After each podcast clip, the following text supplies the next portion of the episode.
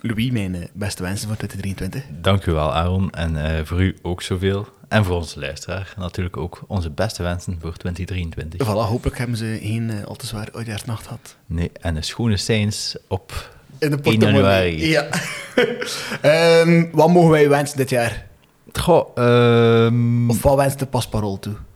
Oh, uiteraard veel likes en reviewjes, maar voor mezelf veel fietsplezier onder andere en een cliché goede gezondheid zeker. En wat gaan u wensen, Aaron? Veel voor de podcast, veel even interessante gasten als seizoen 1. En ook een jaar zonder blessures en met enkele sportieve hoogtepunten. Ja, veel succes in Italië en Noorwegen, onder andere. Dank u. Wie komt er allemaal in seizoen 2? Goh, we hebben onder andere iets meer vrouwen. Ja. Want dat is ons wel opgevallen, dat we daar een beetje tekort schoten. Ja, toch slechts 10%. Hè? Inderdaad. En nog meer avonturiers. Ja, meer en mensen binnen en buiten de koers. Uiteraard, ja. Dus het wordt weer een seizoen met 10 topafleveringen. We hopen dat iedereen met evenveel plezier luistert. Inderdaad. En dan rest ons niets meer dan aan onze luisteraars te zeggen: geniet van Pasparol seizoen 2. Ja, en van Jeroen Vanbelleghem die nu gaat starten, hè? Ja. Stop, stop, stop! Stop, stop! Stop. Een nieuw stuk geschiedenissen. Fantastisch, wat een moeilijk. Ongelooflijk. Dit is een onwaarschijnlijk kabinetstuk. Palaveren over koers zonder over de koers te praten. Dat was en is nog steeds onze slagzin, al zullen we daar vandaag wellicht toch iets wat van afwijken. Het kan ook moeilijk anders, wetende dat onze gast nu al bijna een decennium lang een vertrouwde stem is voor de Eurosport kijkende fietsliefhebber. Een voorliefde voor Italië en daarbij ook voor de Italiaanse koersen leidde hem naar de commentaarstoel bij de Giro. Voor velen de stem van Eurosport, voor anderen dus ook de stem die doet denken aan examens en het helse blokwerk. Vandaag niet voor de micro om commentaar te geven, maar wel om even terug te blikken op hoe hij zijn droom kon verwezenlijken. Maar ook vooruitblikken op het komende seizoen. Welkom aan de Babbelbelg. Welkom, Jeroen. Goedemorgen. Hoe gaat het? Heel goed eigenlijk, ja. Absoluut. We hebben net 3 belangrijke, mooie crossdagen achter de rug. En ik zit helemaal in het koersfeertje. Ja. Dat ging eigenlijk mijn eerste vraag zijn. Is het voor jou op dit moment druk? Druk is relatief. Oké, je kunt zeggen veel crossen, dat is ook zo, maar crossen die duren niet al te lang. En ik kan van thuis het commentaar geven, dus eigenlijk heb ik relatief veel tijd, ja. Dat is niet gelijk commentaar geven 3 weken lang bij de Giro. Nee. Iets langer, iets minder gebeurt er ook in die 3 weken dan in zo'n uur cross. Misschien even kaderen voor onze luisteraars. We nemen deze podcast op tussen kerst en nieuw. En zeer vroeg. Ja, zeer vroeg ochtends. Ja. En we hebben net de 3 crossen na elkaar gehad. Dus gisteren was die hem waar Wout van Aert gewonnen heeft. Vandaar dat Jeroen zegt 3 mooie crossen na elkaar. Ja. Dus nu in de kerstvakantie doe je de cross. Maar wat wij eigenlijk graag mee beginnen bij onze podcast is een beetje de origin story. Vertel. En eigenlijk de eerste vraag, of iets dat mij onmiddellijk te binnen schoot, is van: is dat een kinderdroom, commentator worden? Want je bent dus commentator bij Eurosport, hè? Ja, het is het cliché, maar het is wel waar. Ja. Het was wel eigenlijk altijd een droom geweest om ten eerste met mijn stem bezig te zijn. Ik heb vroeger toneelschool gevolgd. Altijd bezig geweest met mijn stem, eigenlijk voordracht.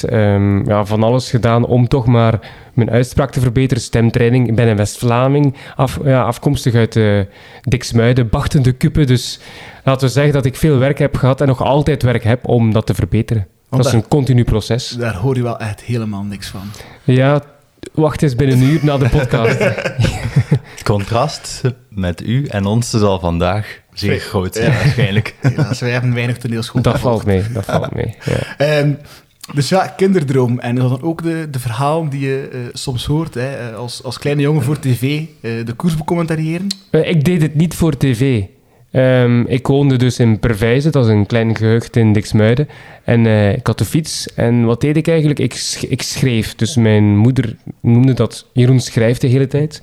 Dus dan pakte ik deelnemerslijsten, van bijvoorbeeld, ik zeg maar iets, de Ronde van Catalonië, schreef ik die helemaal uit, de deelnemerslijsten, keek ik naar het parcours, schreef ik dat ook uit per etappe, en dan ging ik met die bladen tussen mijn remkabels rondjes fietsen in het dorp, en dan ging ik praten. Dan ging ik het verslag doen van de koers. Dus jij was eigenlijk de verslaggever op de motto à la lettre. En ook fictief fantasie. Hè? Dus het was niet echt gebeurd. Ik heb zelf die verslagen van... Ik liet altijd mijn favoriete renners winnen. Dus dat wel. En de mensen zagen nu dan passeren? Ja, ze dachten wel dat er iets mis was met mij. Dat wel. De eerste keer dachten ze wel, ik ga toch eens zijn ouders bellen, want er is iets niet juist met die jongen. Maar het is toch goed gekomen, blijkbaar. Ja. En... wel ook onmiddellijk de fascinatie voor de koers. Dat wel. Niet alleen koers, nee. Als ik eerlijk moet zijn, was eerst het voetbal en dan pas de koers. Zoals eigenlijk bij heel veel Vlamingen. Ja, ja. Dat begon eigenlijk maar echt heel erg veel te stijgen. Die koerskoorts toen ik 14, 15 was. En als je mijn leeftijd weet, dan ga je ook ongeveer weten wie er toen... Dat zal ongeveer rond de jaren 2000 geweest zijn. 2004, 2005, toen de ene Tom Boonen begon... op te komen. Ja. Dat was eigenlijk zowat mijn switchmoment van voetbal naar koers. Dat je ook gestopt bent met voetballen? Nee. Ik voetbalde zelf ook en ik volg het voetbal nog altijd. Ik ben een West-Vlaming, dus je weet al voor wie ik ga supporteren. Dus, Gaaf Oostende, dat is bijvoorbeeld, ja, bijvoorbeeld. Dat zou ook een mogelijkheid zijn, ja. Dus, maar goed, mijn ploeg is momenteel niet zo heel erg goed bezig.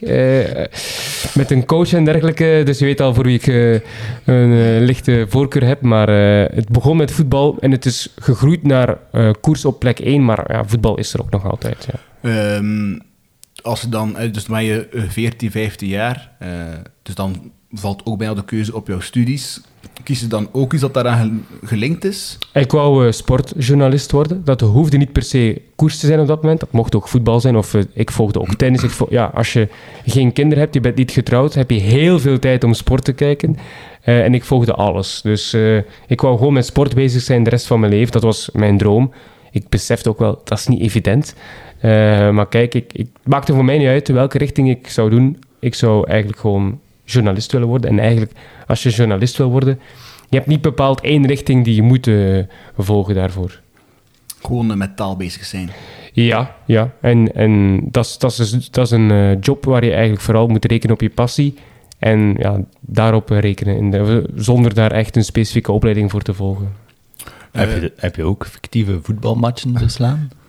Ik doe dat nog altijd. Af en toe. Eleven. Ik werk al 7 jaar bij Eleven. Bij de opstart was ik er ook al bij. Maar was er toch geen... Toen Eleven Sports... Ja, maar dat is toch geen...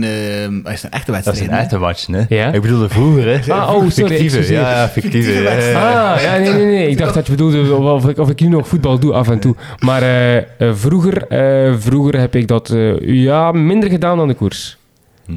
Dat is minder dan de koers. Bij de koers dan voetbal, denk ik.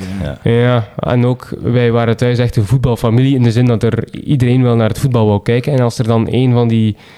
irritante gezinsleden de hele tijd zitten praten door het voetbal, dat was niet echt geapprecieerd. En Brugge won altijd. Toen niet hoor. Nee. Toen helemaal niet. Als we derde werden, was dat goed. Ja. Dat waren de zwarte jaren. We is eigenlijk belachelijk. Hè? Als we derde werden, dus, als zij derde. Dat wordt altijd gezegd. Ja. Ik las ergens dat je dan op een bepaald moment ook stagiair wordt bij Sporza. Ja, ik heb dus communicatiewetenschap gestudeerd aan de Universiteit van Gent. En dan master gekozen journalistiek. En dan moest je eigenlijk ook een half jaar stage volgen. En je kon dat doen via de geëikte patronen van de universiteit. Dan hebben zij ook stagevoorstellen. Maar ja, goed, als je sportjournalist wilde worden... Ja, die stageplaatsen die zij voorstelden, daar kon ik niets mee. Dus ik had eigenlijk al een jaar voor ik stage moest lopen... al het contact gehad met Sporza van ik wil dan stage lopen. Dus dat was echt het enige wat ik wou. En is me gelukkig ook gelukt. En dan heb ik daar inderdaad een half jaar stage gedaan, maar eigenlijk langer dan ik moest voor school. Maar dan vroegen ze, wil je nog de Australian Open erbij pakken in januari? Want eigenlijk was het tot en met kerstvakantie. Ja, tuurlijk, heel graag. En wat hield die stage dan in? Ik werkte bijvoorbeeld vooral voor extra time. Dus de vraag die toen ja of nee, nog altijd is dat. Hè? Mm-hmm. Of minder mate, maar die vraag die moet opgesteld worden, die deed ik dan bijvoorbeeld. Of wedstrijden loggen, dat je in het weekend al naar die match moest kijken en Dus opschrijven wat er precies gebeurt, zodat het achteraf makkelijker is om te kijken op de week bijvoorbeeld ook te maken. Dat moest ik ook aan Philippe sturen van dit is er gebeurd, dit is een trend van dit weekend, dat soort zaken. En dan voor voetbal, of voor de koers Ronde van Vlaanderen bijvoorbeeld, mocht ik dan de startinterviews bekijken en die ondertitelen en samen bundelen. Dat soort superleuke dingen eigenlijk. Het echte stagewerk. Hè? Ja, maar toch, op dat moment is dat het summum, hè. Ja, je werkt bij de sportzender van Vlaanderen en je mag dat dan doen. Je bent een deeltje van dat programma. Meer moest het voor mij eigenlijk... Ja, hoeft het niet te zijn, nee. Dus dan na je stage gaan waarschijnlijk je studies verder. Heb je dan ooit deelgenomen aan het befaamde ingangsexamen voor bij de VRT te werken? Om daar officieel aan de slag te kunnen? Of bestaat dat niet meer? Toen was dat wel nog. Maar heb ik eigenlijk niet aan meegedaan. Maar toen eigenlijk al bij Eurosport...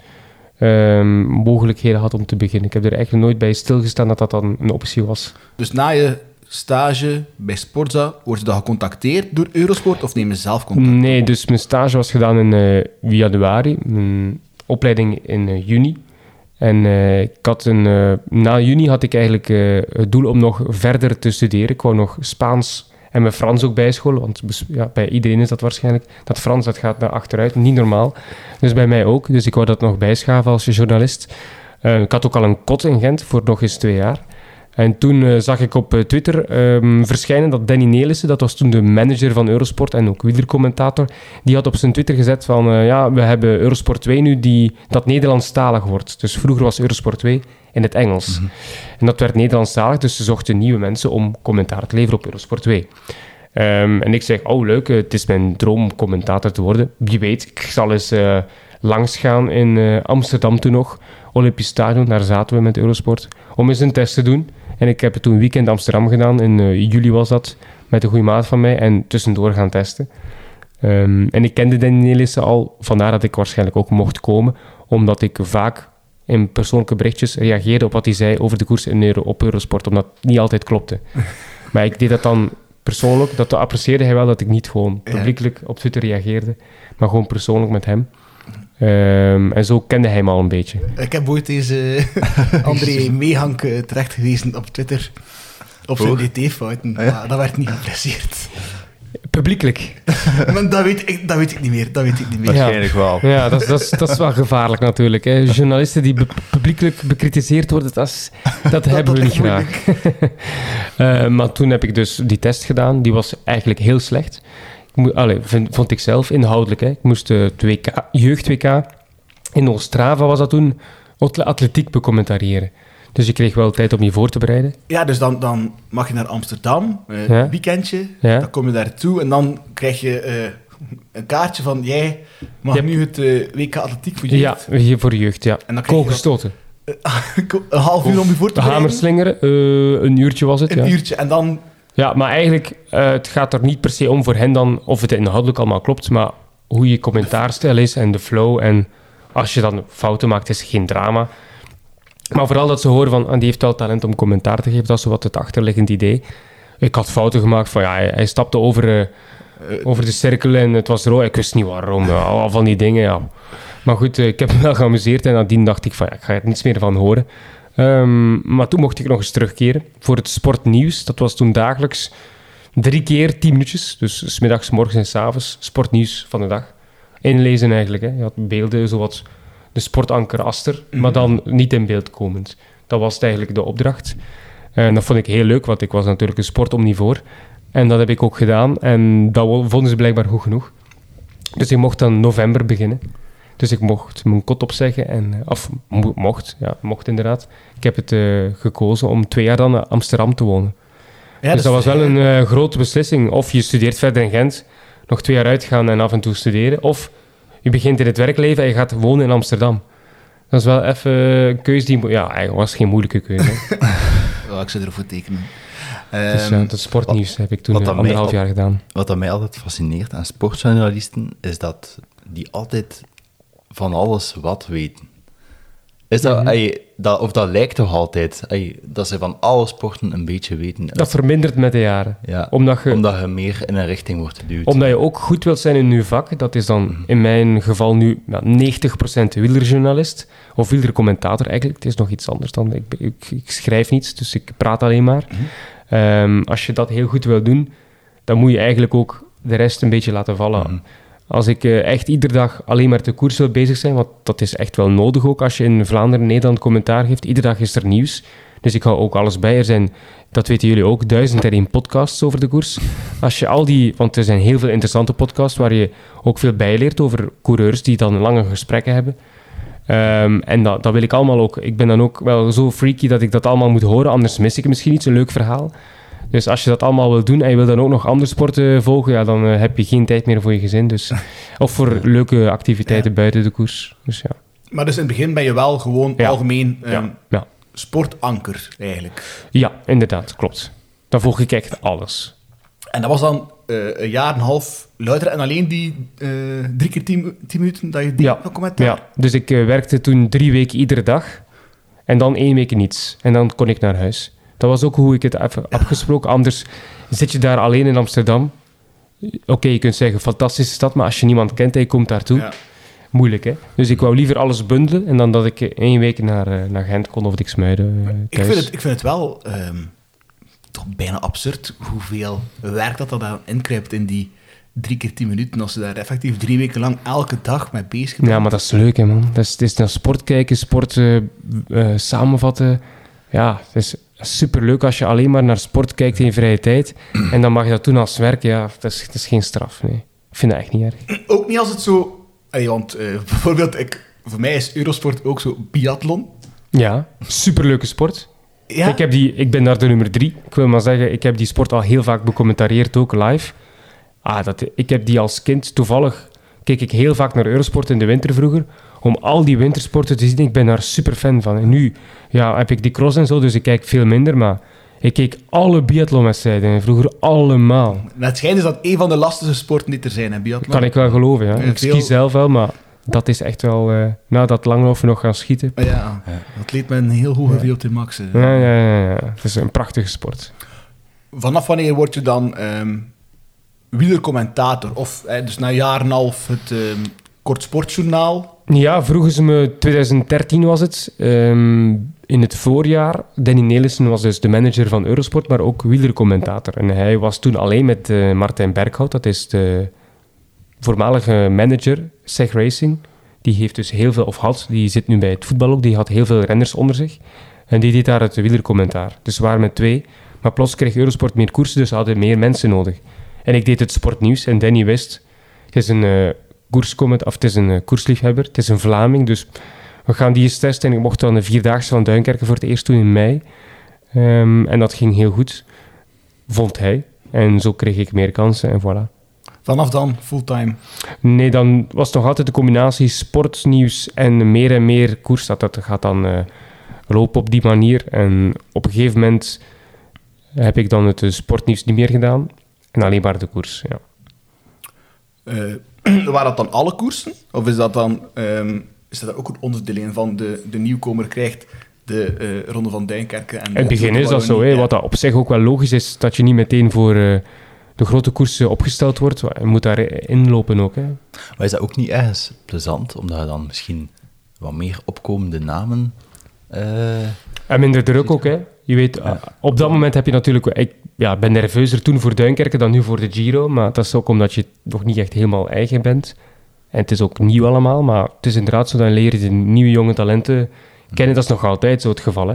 Als je bij Eurosport werkt, ik ga niet arrogant klinken, maar denk ik dat je het meest van de koers kent, omdat je al die kleinere koersen ook ziet en moet voorbereiden en moet bekijken. En ja, bij andere zenders doen ze alleen maar de grotere koersen. En dan merk je gewoon dat ze die kleinere ploegen, wat ik ook logisch vind, want ze moeten die niet bekijken of becommentariëren, dan kennen ze die kleine ploegen niet. En wij kennen die allemaal wel veel beter. Wat logisch is, hè? Omdat wij ook die moeten becommentariëren. Heb je zo'n favoriete kleine koers om te becommentariëren? Of dat je denkt van, dat is echt zo'n ondergewaardeerde wedstrijd, omdat de Vlaming die niet kent? Algarve vind ik altijd heel leuk. Zo in het voorjaar, februari, zijn een mooie rittenkoers, met een mooi deelnemersveld ook. Nog geen druk en leuke etappes, dat vind ik echt altijd een heel mooi. Tour of the Alps, geen vlakke ritten. Dat is de Tour of the Alps is de Ronde van Trentino, hè? Ja, eind april. Mm-hmm. Zo in de periode Luik, Amstel, Waalse Pijl. En dat is zo wat de eerste voorbereidingskoers op de Giro. En dat zijn zo echt 4-5 etappes met alleen maar bergetappes. Ja, dat is leuk, hè? Ja. Geen sprinters zitten, alleen geen tijdritten, ook gewoon bergetappes. Iedere dag feest. Ja, ook met een meestal vrij stevig. Ja. En ook Italiaanse ploegen, die ken ik nu wel vrij goed. En dat zijn allemaal dan die beste, dus dat is echt plezant. Nee, want dat is hetgeen dat we, als je Jeroen Vanbelleghem intypt op Google, dan kom je heel vaak terug voorliefde voor Italiaanse koersen. Mm-hmm. Van waar komt die voorliefde voor de Italiaanse koersen? Eerst en vooral het land. Daar begint het natuurlijk mee, Italië. Ik denk, als iemand naar Italië is geweest op reis, dan kom je niet terug met het gevoel van het is niet echt een mooi land, of geen lekker land ook. Mijn ouders die waren gek van Italië. Mijn moeder die heeft ook Italiaanse lessen gevolgd vroeger. We gingen vaak naar het Gardameer of naar andere plekken in Italië, Toscano ook, om op reis te gaan. En ja, super lekker eten. En die sfeer ook. Ik ben op Erasmus geweest naar Rome 6 maanden. Dat is ook natuurlijk een reden waarom ik gek ben van het land. Ik heb de taal daar geleerd. Dus ja, al die elementen samen zorgen ervoor dat ik al zot ben van het land. En dat in combinatie met de koers, dan kom je bij de Giro uit. Ah, dus het is al onmiddellijk gewoon Giro to Cours is de favoriete. Nee, maar dat is wel het uithangbord natuurlijk van het land als het gaat over de koers. Ja. Ja. Als we je dat commentaar geven, hè, dus dat sportjournaal, dat is dan in Amsterdam. Geven jullie ook live commentaar ter plaatse? Dat hebben we een paar keer gedaan, omdat de organisatie ons uitnodigde. Ronde van Turkije hebben we een paar keer ter plekke gedaan, maar die hebben ook, laten we zeggen, middelen genoeg daarvoor. Dus dat was wel leuk. 2 of 3 keer ben ik naar Turkije geweest voor de Ronde van Turkije. Dat was eigenlijk heel plezant, omdat het ook een andere sfeer is. Het is geen grote ronde, dus je hebt wat meer tijd voor en na de uitzendingen. Kun je wel eens genieten van het goede hotel, bijvoorbeeld. Maar voor het overige niet. 1 keer de Ronde van Vlaanderen. Wow, naar Oudenaarde. Hè. Maar weet je, wat ik ook moet zeggen, het kost redelijk veel geld. Ik weet de exacte bedrag niet, daar ga ik ook niet over. Om zo'n commentaarcabine af te huren. Dat wordt mij altijd gezegd, dat kost eigenlijk echt veel geld. En wat is de meerwaarde tegenwoordig? Renaat zal mij verwensen, want ik weet dat Renaat ons de schuld geeft dat wij nooit ter plekke gaan, waardoor zij nu ook niet meer gaan. Ik snap hem waarschijnlijk wel, want ik ben nooit ter plekke geweest. Hè, dus ik kan het verschil niet weten tussen thuis commentaar geven of ter plekke. Dat weet ik niet. Waarschijnlijk wordt er wel wat meer meegezogen in die sfeer. Ja. Maar als je de meerwaarde bekijkt, ik vraag het me af of het ten opzichte van hetgeen je als zender moet betalen aan de mensen ter plekke, of dat het commentatoren ter plekke, hè, of dat een meerwaarde geeft ten opzichte van de kwaliteit van je commentaar. Dat weet ik niet. Want in de Giro bijvoorbeeld, stel je voor, ik ga naar Italië voor de Giro. We doen alle ritten van start tot finish. Ik moet vroeg vertrekken op hotel, pak 9 uur naar mijn commentaarcabine. Ik zit daar 6 uur in dat kabinetje aan de aankomst commentaar te geven, nadien interviews, ik blijf daar zitten. Ik ga weg van mijn cabine, iedereen is weg, al de renners. Ik moet weer 1 uur rijden naar het hotel. Het is leuk om dan de dag nadien te vertellen, wat hebben we gegeten, hoe goed was dat hotel? Ja. Maar anders heeft dat weinig bijdrage. Ja, misschien wel de verkenning van de finale. Dat kan ik wel geloven. Als je met de auto de finale... Ja. Of ik stap uit met de fiets of Karsten en ik doe de laatste 10 kilometer, dat wel. Ja. Is dat dan ook... want dat zie je dan wel bij... bijvoorbeeld bij Sporza is dat je dan bijvoorbeeld... José en Karl hebt. En dan heb je altijd een soort van derde persoon die zo logistiek doet. Is dat ook bij jullie dan zo? Nee, kost geld, hè. Ah ja. Ja. Dus, je zou denken, Eurosport, het is een groot bedrijf. Dat is ook zo, internationaal. Maar wij zijn Eurosport Nederland-België. Dat is een heel klein segment. En de middelen moeten echt wel goed bekeken worden. En vandaar ook dat wij met een heel kleine ploegjes werken voor een grote ronde. We zijn ter plaatse met Sander Kleikers dan, de presentator, en 1 analist, vaak Bobby Traxel. Maar dat is het dan ook van mensen ter plekke. En dan zijn wij de 2 commentatoren... in Hilversum of van thuis uit. En dus een derde man hebben wij niet, dat moeten we zelf doen. Dus wat Hannes Tahan doet, doen wij zelf. Dus alles wat dat je een keer moet bedenken, of wat dat je moet opzoeken, dat zoekt je zelf ter plekke op dan? Of, Dus dat is wel af en toe lastig. Ja, want als je dan... Ik pleit daarvoor ook, maar goed, ik snap ook wel dat er keuzes moeten gemaakt worden. Ja. Dus sprak Hilversum, dus... Eurosport zit nu in Hilversum en niet in Amsterdam. Nee, dat is al een paar jaar zo nu. En je zei ook thuis, dus het is niet zo dat je alle wedstrijden worden becommentarieerd. Jij samen met Karsten in de cabine. Jullie luisteren af en toe, denk ik, naar Eurosport, naar die koersen. Ja, de afgelopen jaar, hoeveel procent denken jullie dat is zeker thuis becommentarieerd of dat is dat samen... 80? Een groot aantal procent, ja. Thuis of in Hilversum? Thuis. 80, 90 thuis. Ah, ja. En 10% Hilversum. Vind je dat jammer? Kiezen we zelf. Ah, dat kiezen zelf. Ah ja, oké. Okay. We mogen zelf ook beslissen. Omdat, ja, Karsten woont in Maastricht. Ik woon in Gent. Dat is voor allebei 2 uur naar Hilversum. Kunnen we doen.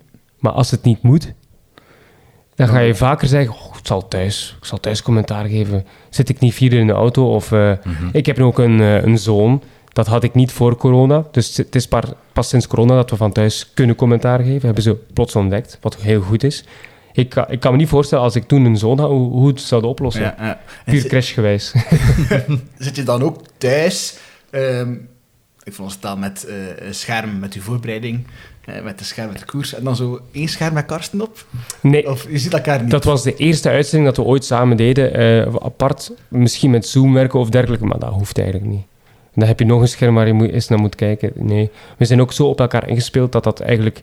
Ik denk dat je het niet merkt als je kijkt naar televisie, dat we niet naast elkaar zitten. Soms zeggen we het zelf natuurlijk, maar... Nee, maar ik denk dat ook als je naar een andere willekeurige wedstrijd kijkt... waar we wel zouden samen zitten, dat je niet zou merken. Ik denk dat voor zoveel mensen zodanig evident is om te denken van... Ah, die zitten samen in een commentaarcabine, dat je daar eigenlijk zelfs de vraag niet bij stelt. Dus... Dat je toch apart zit, ja. Ik zou veel liever thuis zitten dan... zoals José tijdens de Tour de France, die nu ook toch maar in een kamertje op de VRT zit, hè? Ja, in Brussel. Ja. Ja. Maar goed, je ziet wel mensen, hè? Ja, dat is hetgeen we hebben nu ook vastgesteld bij de evaluaties. Op het einde van het seizoen hebben iedereen evaluaties. Wat is er goed, wat is er niet goed? En daar hebben we wel ingezien dat iedereen hetzelfde zegt. We willen meer samen zitten in Hilversum. Want nu, ik zie heel weinig mensen. Ik bedoel, als ik werk, zit ik in mijn bureau. Uitzending is gedaan, ik ga naar mijn living. Ja. En dat is het, hè. Ik bedoel, ik heb geen echte werkplek. Het is te zeggen, ik heb niet het gevoel van ik ga van mijn werk naar huis of ik ga naar mijn werk. Ik zie geen collega's of heel weinig. Dat gaan we toch dit jaar... We hebben een paar vaste momenten ook afgesproken al om toch allemaal naar daar commentaar te geven. Parijs-Nice, Tirreno, dat zijn 2 koersen die samenvallen. Dus dan kun je samen gaan lunchen en zo. Dus dat soort dingen hebben we nu wel ingepland, ja. Voor de collegialiteit. Ja, voor je job toch nog aangenamer te maken om samen te zitten, ja. Ik zou dat ook missen, denk ik, als je heel dit alleen thuis... Nou, maar het heeft ook veel voordelen om thuis. Het is dubbel. Ja. Je hebt de keuze om te gaan, maar toch zeg je dan van... Goh ja, dan... Mijn vrouw is huisarts, dus die werkt de lange dagen. En als ik koers doe in Hilversum en ik ben om 8 uur thuis... Ja, dan... Die crashes toe om 6 uur, hè. Dus ja... Hoe het zou kunnen anders, dat weten we niet, maar... Want hoeveel koersdagen doe je op een jaar? Goh...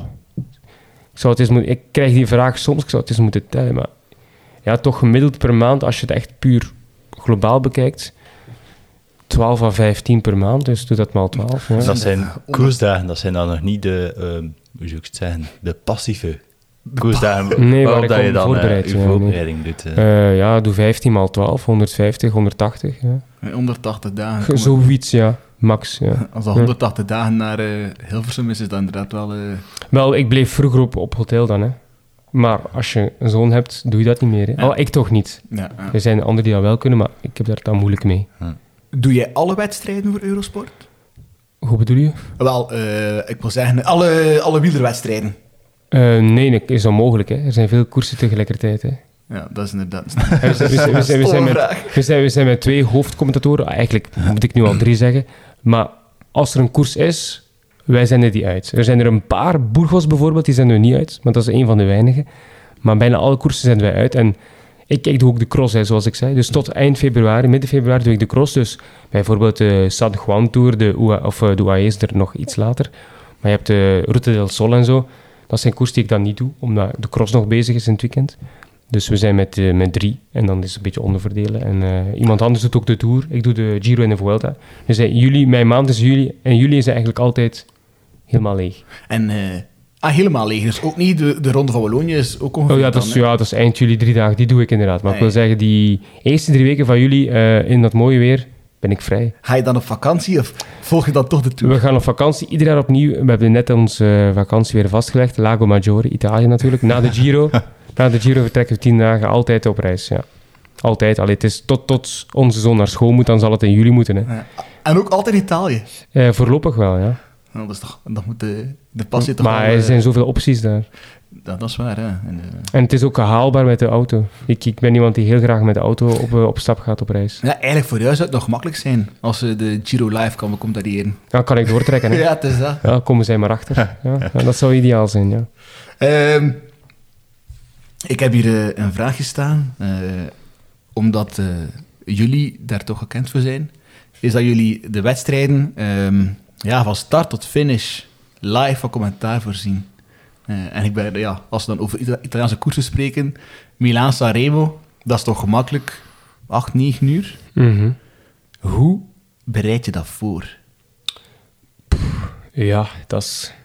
Die koers voorbereiden is eigenlijk onbegonnen werk. Allee, het is te zeggen, vroeger was het van 2 uur. Nou, dat is perfect mogelijk. Hè. Dan, vanaf de Capis bij je live gaat het vanzelf. Maar inderdaad, die start pak je dan mee om 9:30 's morgens en dan weet je, over 8 uur komen ze aan en dan zit ik hier nog op die plek. Hè. Ja, het is de tweede keer dat we dat gedaan hebben dit jaar. Ja, als er één koers is waar het voor mij niet hoeft, is het wel die dag. Maar het is ook een monument. Het is niet dat je het je verveelt. Je hebt zoveel onderwerpen om over te praten. Ieder ploeg behandel je. Je denkt over de vroegere edities. Je hebt wat gesprekjes over de afgelopen weken. De voorbereidingskoers, Parijs-Nice, Tirreno, wat hebben we gezien. Uiteindelijk gaat zo'n dag heel snel, hoor. Dus. En vroeger hadden we nog breaks, hè. Vroeger hadden we nog reclame. Ik weet niet of jullie een abonnement hebben op de Eurosport Player of op de Discovery Plus. Nee. Dus jullie kijken alleen maar op televisie naar de koers voorlopig. Ja. België staat achter op Nederland. Hè. Dus ze geloven mij niet als ik zeg dat wij nog vooral koers kijken op televisie. Is dat in Nederland niet het geval? Volgens mijn collega's kijken ze vooral op hun app en dergelijke. Ja. Of kijken ze... Maar dat is betalend, hè? Ja. Per jaar €20 betalen om de koers te zien. Dat is de helft van Strava. Om koers te zien, hè. Dus, de helft, dat is nou een beetje minder dan. Nou. Ja, Strava is nog duurder, denk ik. Strava is €20 de maand. Nee. Ik heb dat Zwift, sorry. Strava is €50 per jaar. Ja, klopt. Ja. Dus ja, dat is een optie. Maar dus wij hebben... Eigenlijk voor ons zijn er geen breaks meer. We moeten doorpraten, omdat dan... geef ik dan commentaar in de breaks voor de digitale kijkers. Dat, de mensen die dus alleen... dat is letterlijk 8 uur aan een stuk. En dan moet je dan appen met Karsten van... Ik moet even naar het toilet.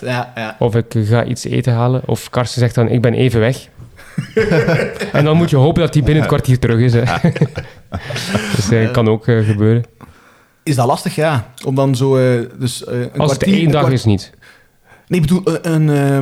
om dan zo'n kwartier alleen te praten. Nee, dat... nee. Voor Karsten moeilijker. Ah, ja. Maar ja... Ik ben ook van opleiding journalist. Die analisten, dat zijn geen journalisten in hun opleidingen. Dus dat zijn ex-coureurs. Dus die zijn wel goed als aangever. Dat gaat Karsten ook beamen. Om zelf een gesprek te beginnen of zelf lang aan de praat te blijven. Ja, wel een verhaal natuurlijk, maar dan hebben ze ook vaak reacties van mij. Hè. Dus vraag aan José om daar 20 minuten alleen te zitten. Ik denk dat hij ook... een beetje niet gaan bevriezen, maar dat ook niet gaan leuk vinden. Ja. Dus, want je hoort het wel, inderdaad, van dat koers van start tot finish, bijvoorbeeld Parijs-Roubaix, hoor je vaak de commentatoren dan op Sporza zeggen dat ze al... Wij zijn er ook uit, hè? Ja, ik weet het. Oké. Nee, dus ik ga ernaar terugkomen. Is dat de interessante momenten... soms gemist worden, doordat ze gewoon nog niet live op tv zijn. En dat zeker bij een koers als Parijs-Roubaix, dat wel... Wij gaan inderdaad ook van start tot finish naar Parijs-Roubaix. Nu al een paar jaar. Dat is de gemakkelijkste koers met de ronde om te becommentariëren. Maar eigenlijk is Parijs-Roubaix nog gemakkelijker, want in de ronde heb je toch vaak de eerste 100 kilometer dat de vlucht weg is, dat er nog weinig gebeurt. Hè. Mm-hmm. In Roubaix is dat vaak al alle hens aan dek tegen dat de vlucht vertrekt. En dan heb je die eerste kasseizone. En nu de waaiers dit jaar ook. Dus het is even... Roubaix is de gemakkelijkste koers om te becommentariëren. Omdat er gewoon zodanig veel gebeurt. Ik bereid het altijd voor, maar eigenlijk is dat niet nodig. Dat is een kijktip voor de luisteraars, hè, is om naar Parijs-Roubaix te kijken op Eurosport. Hè. Ja, absoluut. Alles kun je kijken op Eurosport. Dat is de kijktip van de dag eigenlijk. Dus ik had al een beetje gevraagd naar de voorbereiding... of dat je dat doet voor zo'n heel lange wedstrijd, maar was er zo standaard aan de voorbereiding van Jeroen Vanbelleghem voor een willekeurige wielerwedstrijd? Heb je zo'n aantal standaardzaken die je overloopt van dit moet ik nu doen en dat ga ik nu doen? Ik lees iedere dag de 2 grootste Vlaamse kranten. Dat zijn het nieuwsblad en het laatste nieuws. Ja, de sportafdeling. Af en toe, ook in de winter, als ik meer tijd heb, lees ik ook het gewone nieuws. Maar in het wielerseizoen sla ik die spijtig genoeg over. Ja, anders blijf je bezig. Maar die twee kranten lees ik. En de belangrijkste dingen over de koers noteer ik. Of in mijn database met alle renners. En daarbij ook wat ze allemaal hebben meegemaakt. Niet de uitslagen, want dat vind je terug op sites online. Dat hoef je niet op te schrijven. Dat is monnikenwerk, maar wel wat er allemaal gebeurd is. Bijvoorbeeld, zijn vrouw is bevallen van een kindje. Zijn broer was vroeger coureur, of hij is opgegroeid daar, of hij is gevallen, sleutelbeenbreuk, lange revalidatie, dat soort dingen. Schrijf ik, dus dagelijks ben ik daar 1 uur tot 2 uur bezig. Dat is dan zo een soort van fischenbak. Ja, maar dan digitaal. Ik ben blij zo... Dus... Dat zijn nu 110 pagina's. Word. Dat is Word. Ik dacht, een Excel-file? Nee, ik zal het simpel houden. Het is gewoon Word. Het is gewoon dan, per naam. Ja, dus ik kan u nu vragen... Jordi Barlop. En dan kan jij zeggen... Voilà. Dit jaar is er dat en dat. Ja, voilà. Hopelijk is er niet veel gebeurd. Want meestal, als je veel hebt om te zeggen... Ofwel ben je een grote renner... Waardoor er veel te geweten is ook. Bijvoorbeeld Carapaz heb ik ook een hele bladzijde door een mooi interview in een Spaanse krant. Omdat hij de locomotief wordt genoemd. Waarom is dat en waarvan is hij afkomstig? Wat doen zijn ouders? Vind ik superleuk. Dat soort dingen. Ja, daar kan ik me echt in verliezen. Super interessant. Ik ook. Ja. En dan heb je van elke profrenner? Elke renner die al iets heeft bewezen, die al in de krant heeft gestaan. Dus van de afgelopen 3 jaar. Want je spreekt over de grootste Vlaamse klanten, maar dus leest ook Spaanstalige interviews. Als er op Twitter iets verschijnt van Carapaz heeft dat gezegd, of een bekende wielerjournalist internationaal die even iets deelt, en dan klik ik daarop en dan kan ik dat ook lezen natuurlijk. Dus, het is niet cycling nieuws ook, maar nu is dat betalend geworden. Dus af en toe kijk ik wel naar een van die artikels. Wielerflits natuurlijk. De toonaangevende site in de Lage Landen, die ook ik dagelijks opvolg. Dat is wat de basis, al de nieuwsites... Dat is eigenlijk de start van de dag van Jeroen is... Ik lees het nieuwsblad, het laatste nieuws, Wielerflits, en ik vul mijn lijst aan. Voilà. En als het een specifieke koers is, dan gaat er waarschijnlijk ook veel informatie komen over die koers die dag. En dan probeer je dat ook aan te vullen in de file over die koers, want ik doe al jaren dezelfde koersen, dus ik kijk gewoon naar vorig jaar... Copy-paste en dan pas ik... de geschiedenis, dat blijft hetzelfde. Enkel wat er vorig jaar gebeurd is, moet ik aanpassen naar nu. Maar voor het overige zijn dat eigenlijk inderdaad heel veel zaken die ik al de afgelopen jaren heb voorbereid. Parcours, zijn er wijzigingen? Pas ik dat aan? En dan specifiek ook voor die wedstrijd, hoe zijn de voorbereidingen geweest van alle toprenners? Dat soort dingen, Onthoud je dat dan ook goed over de jaren heen? De belangrijkste koersen wel, En zeker de koersen die ik al pakweg van 2016 doe. Al de Vlaamse en Italiaanse koersen, die zitten er natuurlijk wel in, En zo de specifieke dingetjes over de renners zelf, zo, weetjes of zo. Als ik ze vaak zeg, dan kan ik ze van buiten. Okay. Dat wel, als je dan... bijvoorbeeld de Ronde van Romandie becommentarieert. Dus je hebt de info over de renners, over de koers. Moet je dan ook zo per wedstrijd nagaan, vandaag is de etappe van Genève naar daar. Op die route komen wij dit en dit en dit kasteel tegen. Voor de grootste koersen krijgen wij een routeboek. Dus over het parcours, met de hellingen en met de puntenverdeling en dergelijke, met de regels. Maar voor de grootste koers heb je ook een apart klein boekje voor de toeristiek. Kastelenboekje. Ja, kastelenboekje.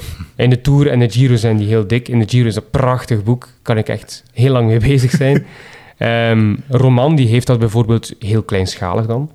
Maar die hebben ook wel informatie. En voor de rest zoek je dat. Je kijkt dan eerst startdorp, aankomstdorp. Daar ga je dan over opzoeken. Maar ik heb nu al geleerd door de ervaring...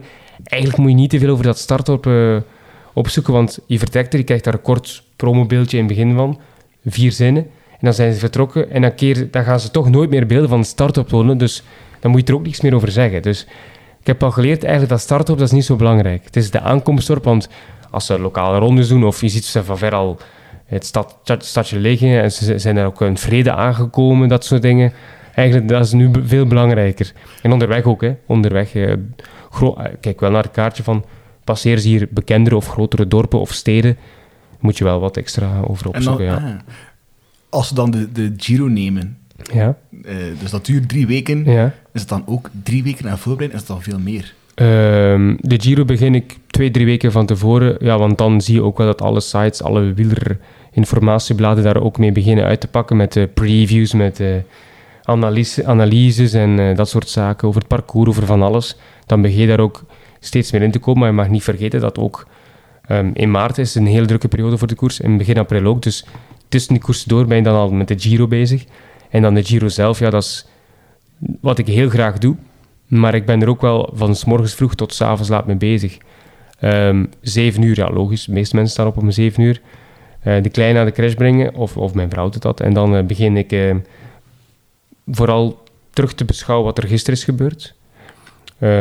Dat is meestal hoe ik werk in de Giro. Omdat als je 6 uur commentaar geeft of 5 uur, na de uitzending zo rond 6 uur, heb je geen zin om die koers die je net hebt gezien al meteen te gaan verwerken en in je document voor morgen te gaan opschrijven wat is er gebeurd. Statistiekjes, leuk om te vertellen in de uitzending. Die heeft voor de 4e keer gewonnen.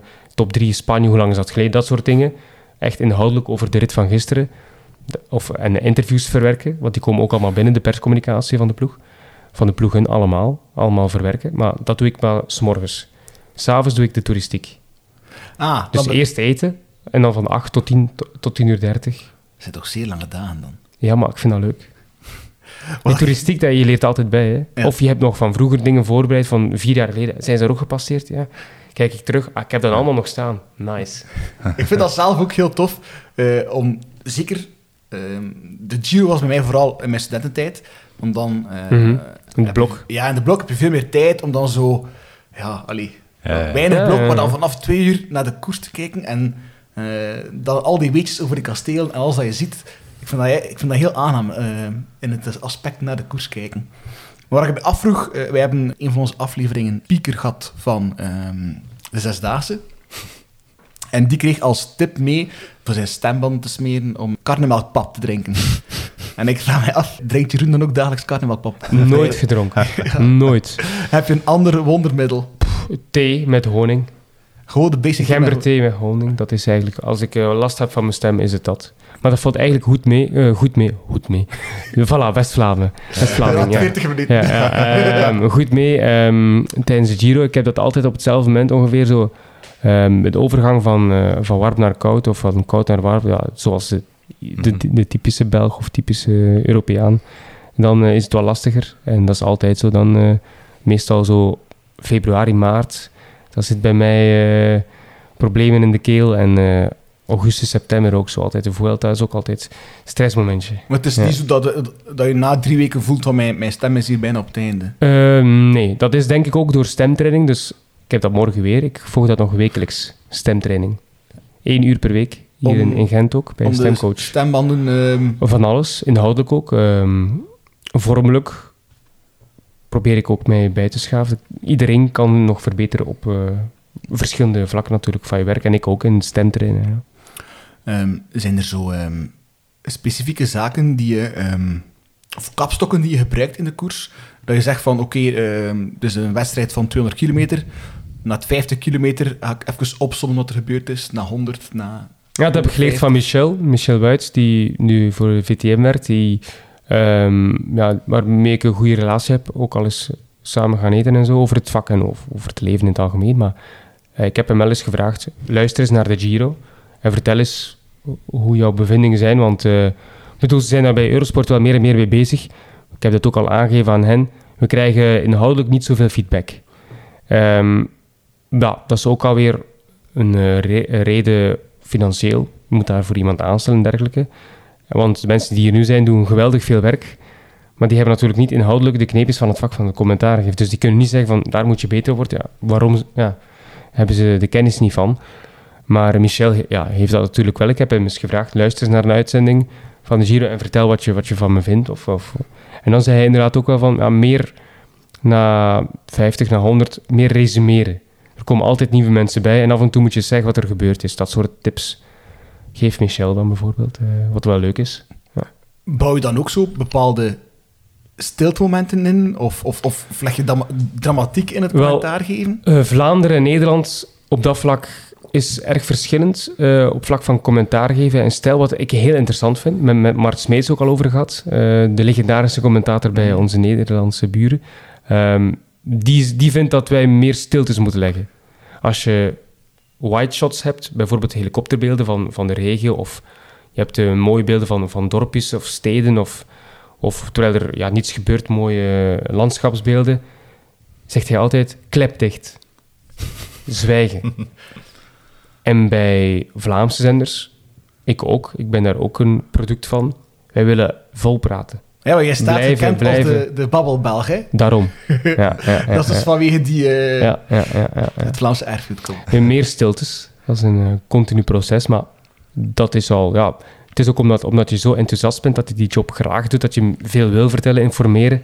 Maar af en toe moet je inderdaad wel gewoon het beeld laten spreken. Ja, ik vraag dan ook af, als we dan naar de finish gaan, of het is een spannende wedstrijd, is dat iets dat natuurlijk komt? Het enthousiasme of de... Dat doe ik echt heel graag. Zo de laatste kilometer, dan kan je echt helemaal in opgaan, zo bij zo'n sprint. Als je een passie hebt voor de koers, dan moet je dat niet... dan komt dat vanzelf, hè. Ja. Dan moet dan toch echt wel een beetje in nu zitten, hè? Want dan zie je dat toch bij... Maar ja, ik acteren ook, hè. Dat helpt ook wel. Kijk. Ik heb jaren geacteerd, dat mis ik wel een beetje nu, maar ja, goed, ik moet keuzes maken. Maar dat zit er wel in door die... improvisatiesessies of door die acteerprestaties, ja. Dat je durft ook losgaan. Ja, dat je durft laten gaan. Hè. Wat is het moeilijkste aan de job? De combinatie met je sociaal leven is het moeilijkste, vind ik. Ja. Ik dacht dat je zou zeggen... renners herkennen in de regenachtige etappen omdat ze allemaal een zwart vest dragen. Het is vooral de wet. Dat is een deel van de job. Ik kan zeggen dat dat wel een van mijn sterkere punten is, renners herkennen. Omdat ik ook gewoon heel veel koersen kijk. Maar ik vind het de moeilijkste combinatie met het sociaal leven, omdat wanneer wordt er gekoerst? In het weekend. Ja, dat is wel waar. Ja, waarom is... Marijn zal dat niet erg vinden als ik dat zeg. Marijn Kastelein van VTM, die is ook gestopt. Hè. Die is nu leerkracht. Waarom? Ja. Daarom, hè. Combinatie met je kinderen en... kijk, ik heb nu maar 1 zoon van 1,5, maar als die ook begint te voetballen, of die begint naar... sportactiviteiten te gaan in het weekend en ik moet de koers doen en ik kan daar niet bij zijn. Je mist veel. Ik kan geloven dat je... Ja, of barbecues hier en daar. Ik heb al huwelijken moeten missen door de koers van vrienden. Ja, dat is niet leuk, hè. Dus het is niet allemaal...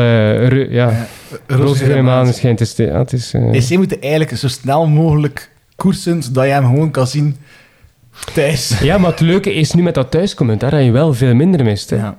Als ik in Hilversum zat en de koers is gedaan om 5 uur... Ja, 5 uur, leuke moment om te vertrekken met de auto. Hè. Dus ben ik om 8 uur thuis. Ja, dan mis je vaak al het diner of wat dan ook. En nu, 5 uur zit ik thuis en kan ik perfect dingen combineren. Hè. Brunches morgens. Geweldige oplossingen. Bij de cross. Dat is onze manier om vrienden uit te nodigen of vrienden te zien, hè, een brunch.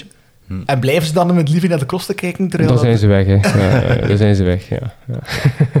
Je zei daarnet dat je makkelijk renners herkent, maar aan wat herken je? Is dat dan aan stijl dat je die herkent? Want je hoort dat zo vaak van, die heeft een mooie stijl. En ik zit soms te kijken naar de koers en ik denk van... Ik zie die zit op die manier op de fiets. Ja, die beweegt een beetje, die zit wat lager, zit wat hoger opgeschoten, die heeft zo... karakteristieke kenmerken in het gezicht. Door jaren naar de koers te kijken, herken je ook hoe iemand op zijn fiets zit. Dat is het voordeel als je dan, zoals ik, uren van je leven hebt doorgebracht in de zetel, tot irritatie van mijn ouders vroeger, als het mooi weer was en ik zit daar in de zetel te kijken naar de koers. En nu zeg ik altijd, het heeft geloond. Dus vandaar dat, dat is wel... Maar je hebt ook die ex-coureurs, die zijn daar... Ja, ik vind van mezelf dat ik redelijk goed de renners kan herkennen. Maar als je dat dan vergelijkt met die ex-coureurs, dat is nog een ander niveau. Omdat die zelf gekoerst hebben, die kennen die. Vaak ook Karsten bijvoorbeeld, die kent dan de ouderen heel goed. Dus die weten van buiten hoe iemand op zijn fiets zit. Maar sommige van die analisten, bijvoorbeeld Michiel Leijzen ken ik ook, een beetje. En die herkent renners aan hun schoenen. Dat is een fetisch die hij heeft. Ik kan de schoenen eruit. Ja, dat kan ik niet. Nee, ja. Wie is de mooiste renner voor jou, de fiets dan? Dat was Pozzato. Dat vond ik echt stilist. Nu heb je Tim Wellens, die heel mooi op zijn fiets zit, vind ik. Ja, dat soort renners. Ja. Ja, Tim Wellens, ik vind dat hij heel mooi op de fiets zit, ja. Heel gestroomlijnd. Ja. Vroeger Dylan van Baarle. Ja, die ook, ja. Ook ja. Ja, klopt. Ja. Het is misschien tijd voor ons segmentje, Louis. Ja, onze paswoord. Parole, parole. Beetje te vroeg geduwd. Of, Italiaans ook, is dat bewust ook omdat jullie een voorliefde hebben voor Italië? De parole, de woorden? Onze Pasparol is eigenlijk een term uit het kaarten, uit het wiezen. Ah. En bij Pasparol geef je eigenlijk het woord aan je medespeler. Oh. Vandaar, en dan parole... Klonk goed. En klinkt Passo, heel goed. Passo di Stalgio en dergelijke. Ja, klinkt heel goed. Dus we gaan jou nu vragen naar jouw favoriete helling of kasseistrook of zoals jullie graag zegt, fietsherinnering. Ja, ik heb er dus geen tijd over gehad om na te denken, want ik wist niet dat het zou komen.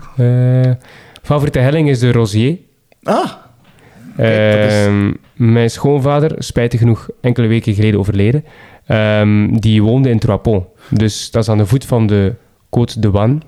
En ik ging altijd graag naar hem. Waarom? Ook omdat ik hem graag had, maar ook omdat ik dan daar kon fietsen. Maar ik ben gebouwd voor de Waalse Ardennen. En ik vond dat zo leuk. Want ja, je zit meteen in de Wanne, Stokkeu tot Levé. En je bent vertrokken voor de toertocht van Luikbas naar Kluik. Eigenlijk fiets ik daar het liefst. Maar je fietst ook zelf regelmatig? Ik heb heel veel gelopen afgelopen jaar. Ik heb de marathon gelopen van Amsterdam vorig jaar, 2 maanden geleden. En ik werk altijd naar doelen toe. Dus nu heb ik een jaar vooral gelopen. En nu ben ik ook 3 keer per week aan het zwiften. En nu ga ik weer vooral fietsen richting het voorjaar. Ik wil Luikbas naar Kluik ook opnieuw fietsen in de toertocht. En zo werk ik steeds naar doelen toe. Maar fietsen doe ik eigenlijk inderdaad vaak, net als lopen, ja. Ik heb hier nog een vraag gestaan, of dat je nog regelmatig gaat zwemmen. Waar heb je dat gehoord? In 2019 heb ik mijn eerste sprinttriathlon meegedaan. Nee. En daar stond Jeroen Vanbelleghem ook aan de start. Nee, ja, echt? Ja, en ik was voor jou in het zwemmen. Ja. Want dus als een triathlon waar het zwemmen in het zwembad is, en nadien moest je dat aanschuiven. Verschrikkelijk. En achter mij stond, en ik was toen, yes... Snel bij Jeroen Vanbelleghem. Maar het heeft maar een paar kilometer geduurd dat je voorbijgevlamd het fietsparcours. Ah, dat wist ik niet. Dat is een leuk weetje. Kijk, vandaar, ja, en Diksmuide, ik ben daar dus van afkomstig. Dat was ook mijn eerste triathlon. Ik wou meer en meer triathlons gaan doen. Maar ik ben dat dus gestopt om de duidelijke redenen. Zwemmen ging echt niet. Het fietsen en lopen ging vooral heel goed die dag. Ik werd nog 43ste, denk ik. Dus. Ja, het was dus nog... maar je fietste heel snel. Ja, maar vooral het lopen ging goed. Ja, en jij, was een goede dag voor jou? Wij was het allereerste keer. De laatste keer ook? Hoeveelste plaats? Nee. Goed, mai. Ik denk net op 100 of zo. Ja, maar ja, goed. Dat deden wel wat mensen. En dat was een zeer zware dag op de fiets. Ja. Zeer slecht weer, heel veel wind. En lange kasseistrook, weet ik nog. De Steenstraat, ja. De Steenstraat in Diksmuide, dat is niet je favoriete segment? Nee. Ik ben er vroeger heel vaak op gereden, maar... Ja, dat heeft weinig karakter in die zin dat het weinig historiek heeft. Ik bedoel, vroeger was dan voor mij dan de Molenberg mijn favoriete helling, omdat ik die 150 keer heb opgereden al. Het is de dichtste helling bij Gent, hè. Ah ja, vroeger. Vroeger in tussen 2016 en 2021, vroeger, ja. Is dat de dichtste helling? De dichtste Vlaamse helling bij mij weten. Gekende Vlaamse helling, dat zo zijn. Geen Malboro-straat of zo, dat is geen helling, hè. Ja. De dikste van de Ronde van Vlaanderen en dergelijke. Misschien in Zwalm nog ergens heen. Maar de echt bekendste kasseihelling. Molenberg, is dat niet Zwalm? Nee, dat is niet Zwalm. Dat is wel, ja, de heel gemeen. Sint-Enijs-Boekel. Ja. Dat weet je dat ook allemaal. Ja, het meeste. Ja, toch een beetje, ja. Dus we hebben je ook gevraagd om een keer vooruit te blikken op 2023. Mm-hmm. We hebben Louis dat toch hopelijk laten weten naar jou. Oei.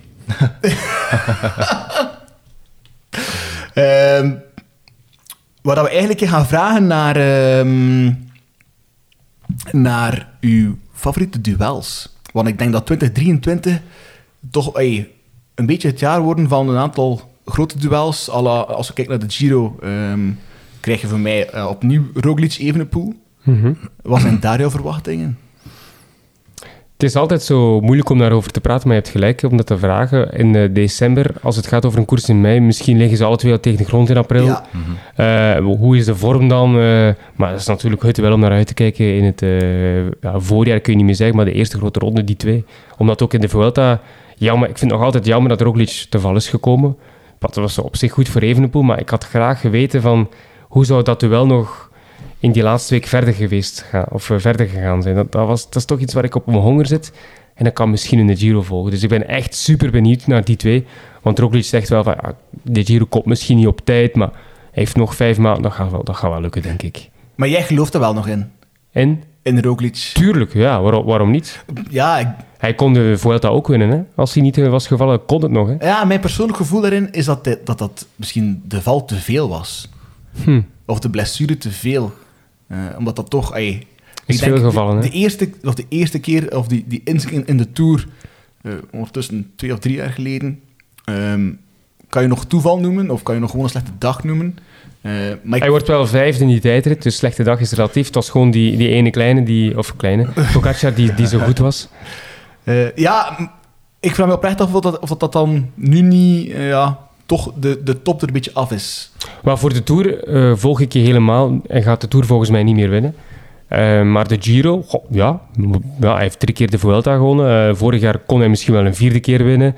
Hij won vorig jaar Parijs-Nice, hij won de Dauphiné. Volgens mij is hij nog altijd bij de 5 beste grote ronderenners. Dus het is nog niet voorbij voor Roglic. Nee. Hij is ook laat begonnen met de koers. Ja, dat is waar. Ik geloof er nog in, ja. Heb jij nog Roglic becommentarieerd op het schansspringen? Nee, dat was bij de junioren, dus niet bij de profs. Ja. Dat was wel een goede vraag. Nee, ik heb wel het schansspringen heel vaak gedaan. Ook een mooie sport. Goh. Spectaculair. Hè? Ja, ik heb ooit inderdaad... Nee, niet van de schans gesprongen. Ooit aan de schans gestaan. En ik dacht van, ze mogen mij nog 1 miljoen euro geven. Nooit spring ik hiervan. Ja, maar echt nooit, hè. Ik heb nu toevallig 2 weken geleden die aflevering van Tom Testeron herbekeken. Ah, ja. En inderdaad... Dat is wel een lage schans, maar dan nog. Ja, maar hij stond ook zoveel van boven en hoger. Ja. Dat is echt absurd. Hè. Dat zou ook niks voor mij zijn. Maar het is ook iets waar je moet aan beginnen. Dat zeggen ze allemaal tegen mij als ik met die sporters of ex-schansspringers praat. Je moet daarmee beginnen als je jong bent en je begint met 6 mee. Je kunt niet... Je kunt daar op later leeftijd mee beginnen. Is echt, echt lastig. Ik denk dat je ook minder nadenkt als je jong bent. Die manier. Ja. Wat verwacht je van Evenepoel? In de Giro of de Tour? Ik denk in de Giro en de Tour. Hij zelf zegt 2022 evenaren wordt haast onmogelijk. Ik denk dat ook wel correct is. Hè? Als je een monument wint, een grote ronde in het WK, beter kan niet. Hè? Tenzij hij de Tour wint, dat is het hoogst haalbaar misschien voor zijn type. Maar als je nu ziet wat hij gedaan heeft, ja. Wat verwacht je? Als hij in de buurt kan komen van wat hij gedaan heeft... 2022 is het al heel goed. Hè? Ik bedoel, we mogen ook niet verwachten. Hij heeft nu de Vuelta gewonnen. We mogen ook niet zomaar verwachten. Hij gaat nu de Giro winnen. Ik zou een podium in de Giro heel goed vinden. Dat zou echt gewoon bevestigen zijn. Ik kan niet altijd winnen, dus het podium zou gewoon goed zijn. En dan in het voorjaar, Luik, of hij al... Ik weet niet of Luik rijden en Giro, dat is een goede combinatie is, maar hij zelf zegt van, kijk, ik ga toewerken naar de Giro en Luik pak ik en passant mee. Ik ben titelverdediger, ik moet dat toch wel doen. In mijn oude trainingsregio. Dus ja, Luik winnen gaat moeilijk worden met de vorm richting de Giro. En hij gaat wel, vind ik, heel veel koersen ervoor. Ja, ook omdat hij dat wil waarschijnlijk. Ja, maar het zijn 2 verschillende aanpakken dat je precies ziet. Hè? Ja, maar je ziet toch meer en meer dat de toppers minder koersen voor hun hoofddoelen. Roglic die gaat voor mij 7 koersdagen hebben. Enkel Catalonië. Dus enkel Catalonië in maart en voor de rest alleen maar trainen. Richting de Giro. En hij, denk ik, Evenepoel 25 of zo. Dus eigenlijk een normaal seizoen hoor. Maar als je het vergelijkt met Roglic is het wel veel. Het is ook wel een verschil van leeftijd. Ja. Misschien dat er wel iets mee te maken heeft. En werking ook binnen die ploeg. Ik denk dat Jumbo echt gekend is om gericht te koersen. En als ze koersen is het om te winnen. En anders is het trainen. Wat ik mij nog afvraag, is omdat nu Evenepoel de Giro rijdt. Het is een heel tijdje bon ton geweest om de Tour de France een beetje op maat te doen van de betere Franse rondrenners, vooral een partijentijd. Nu toevallig een Giro met heel veel tijdritkilometers. Is dat iets waar ze in de grote rondes naar kijken? Van wij willen volgend jaar heel graag Evenepoel. Wij gaan daar veel kilometers in steken tegen de klok. Ik denk dat er daar iets te veel op gefocust is geweest nu. Men ging er dan vanuit in de kranten van... ze hebben Evenepoel gelokt met die aantal tijdritkilometers. Ik denk dat je ook niet Evenepoels belang voor de Giro moet overschatten. Oké, ze willen hem graag erbij, maar... Ze hebben daar ook een Filippo Ganna. Hè. Ik bedoel, die is net iets belangrijker voor hen dan Evenepoel. Hè. Ja, dat wordt... Ik vond dat zo opvallend. Ja, ze hebben veel tijd uit de kilometers om Evenepoel te lokken. Ganna reed dit jaar de Tour, hè, niet de Giro. Ja. Dus dat willen ze niet meer. Hè. De grootste Italiaanse renner van het moment, dat is eigenlijk wel Ganna. Die willen ze naar de Giro lokken. En dat is nu gelukt met die 70 tijd uit de kilometers. En daar komt Evenepoel erbij, dat is mooi meegenomen. Maar ze vonden het belangrijkste om Ganna erbij te hebben. Hè. Maar daar wordt wel naar gekeken door die organisatoren van die... Ja, ze moeten een parcours samenstellen en dan denken ze waarschijnlijk ook van welke renners willen we hier naartoe halen? Welke willen hier naartoe als we dit parcours hen voorschotelen? Ja, het is duidelijk, als je 70 tijdritkilometers voorschotelt, ga je Mikel Landa niet overtuigen. Hè? Want ik, met mijn hart bloed, ik doe de Giro Vuelta, Landa rijdt de Tour. Het wordt een moeilijk jaar voor mij. Is dat jouw favoriete renner? Als ik toch eentje mag hebben. Nu Nibali wel. Ja, ik had een voorliefde voor Nibali. Dat is geen geheim. Maar nu is het toch Landa. En waarom? Ja, die blik altijd ook. Hè. Heb je niet dat fragment gezien met de Carapaz, die we verschillende keren herhaald hebben in de Giro? Waarbij hij keek naar Carapaz en die zat bekken te trekken, overdreven. En Landa imiteerde hem. Alleen al daarom vond ik Landa een geweldige kerel.